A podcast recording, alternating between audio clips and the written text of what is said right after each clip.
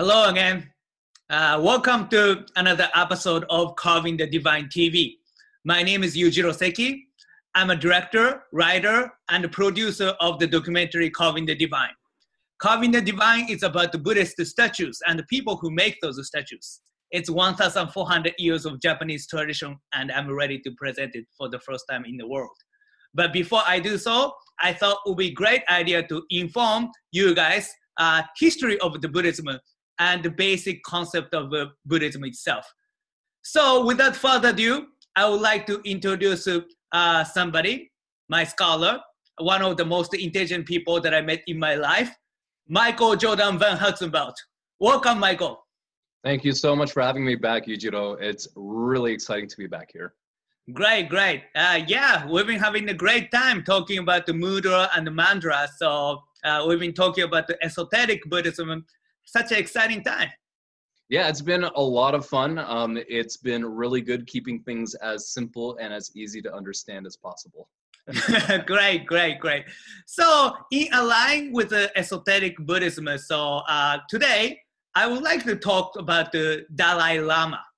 But you know, Dalai Lama became a kind of celebrity, and just the people thinks he's cool, and he just you know show up and say few cool things, and the people go like, "Wow, this guy's great. I gotta believe in love and stuff." But you know, I think uh, he is more than just a simple quote. I think uh, you know there's something about him and uh, his lineage we should understand in, in order to appreciate him more. So I was wondering if you could uh, tell us a little bit about Dalai Lama today.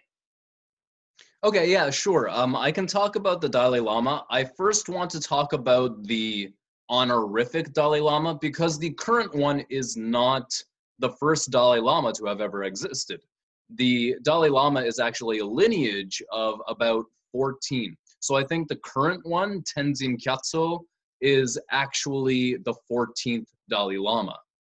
So the very first Dalai Lamas were actually around the, you know, there was one named Gedun Drub who lived from 1391 to 1474, and then there was a second whose name was Gendun Gyatso. Um, unfortunately, the name Dalai Lama was not given to them because it came during the time of the third Dalai Lama, the third great teacher, um, in 1578 and that reincarnation of the Dalai Lama was Sonam Gyatso. Now you'll notice that I use the word reincarnation. This is because it is believed that the Dalai Lama is reincarnated over and over and over because he believes his work has not yet been done. So the current Dalai Lama is actually a reincarnation of all the past lamas who are deciding to be reborn again to continue the important work um, instead of moving on from the wheel of life, um, the cycle of rebirth. Um, so this kind of person in Tibetan is known as a tulku.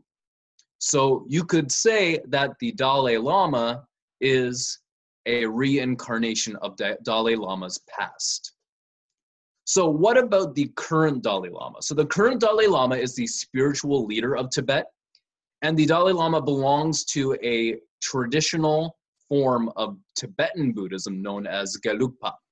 Um, and it's the lo- most largest, it's the largest and the most influential tradition in Tibet. Now, the Dalai Lama on his website, he has shared that he, the Dalai Lama, is actually a reincarnation or a manifestation of Avalokiteshvara, the Bodhisattva of compassion. So, Bodhisattva, if you remember, is a being who has achieved enlightenment, but in their compassion has decided to remain behind to guide others to enlightenment. So, the Dalai Lama believes himself to be a manifestation of Avalokiteshvara. So, the current Dalai Lama on his website, he shared these three goals that he aspires to. The first is that he advocates for the cultivation of warm heartedness and human values, like compassion, like forgiveness, like tolerance, and like contentment and self discipline. The second goal he has is he's committed to encouraging harmony between the world religions. So, between the Abrahamic religions and the monotheistic religions and the polytheistic religions. He wants there to be a sense of understanding between them all because he believes that there is something good that each of these religions can offer each other. So he thinks it's important for the religious traditions to respect one another. And I think that is definitely a good lesson to be taught. Um, third, his third goal is that as a Tibetan and as the Dalai Lama, he needs to focus on the Tibetan people's hope and on their trust. Now, this is because there's a lot of pushback from a certain government um, who believes that Tibet should not be its own country. I don't want to name this large country, but I think most people will know who I'm talking about. In 1959, the current Dalai Lama was actually pushed out of Tibet because he shared sentiments that were against the country I'm referencing. Hmm. So the Dalai Lama is committed to preserving Tibetan language and culture.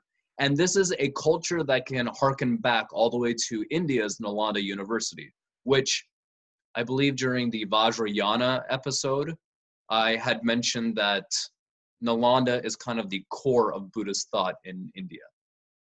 Mm, great. So, uh, yeah, we learned uh, a lot about the Dalai Lama. He's a. I, I like the fact that he he loves the idea of a uh, unity among the different yeah. religions. I think uh, you know that's very impressive. Uh, I think that itself, uh, you know, I I have a lot of respect for him because I want to get along with uh, everybody and I want to have a, a, unity and world peace. And as long as we are fighting each other, I think it's a very difficult to achieve. The only yeah. way is to understand each other. That's my thought, but you know. well, it's it's absolutely a powerful sentiment, and you know, it's just it goes to show that he holds a lot of influence in the world, and that a lot of people are listening to him speak. Beautiful, beautiful. So, uh, as usual, so I would like to ask you what's going on in your world right now. Well, um, I am going home to Canada to visit my family soon, so I'm actually quite happy and excited to be able to do that. Um, I am looking forward to just kind of spending some time having some Canadian food and kicking back and relaxing for a couple days. Uh, I next month um, I am going to visit the university where I'll be going for my PhD. I'm excited to be talking with my professor um, and all of the cohort that I will be entering the program with. And I'm most probably, I'm also excited to share with everybody the article that I wrote for buddhistdoor.net, and you can find that in the link below. Great, great. And also, you're going to be giving a lecture at the Nibei Foundation, right? I think. Yes, I will. Um, on May 1st, I will be giving a lecture at the Nibei Foundation in West LA, which I I, I, can't wait for. I'm very excited. It's going to be on strange Buddhist sculptures. So sculptures that you would only you can only find one or two of them across the Japanese archipelago. Great. Awesome. So yeah, uh, make sure to follow Michael and uh, go to the lecture because I don't think I can get that kind of information anywhere, at least uh, in the Western world, very easily. So Cool. So yeah, if you think uh, this information is useful, make sure to subscribe uh, my channel. I haven't seen people subscribing, but you know, I don't think uh, people are subscribing enough. So subscribe more, please. And uh, like me uh, on my Facebook, follow me on Twitter and Instagram because that's how we do it in the 21st century, whether you like it or not.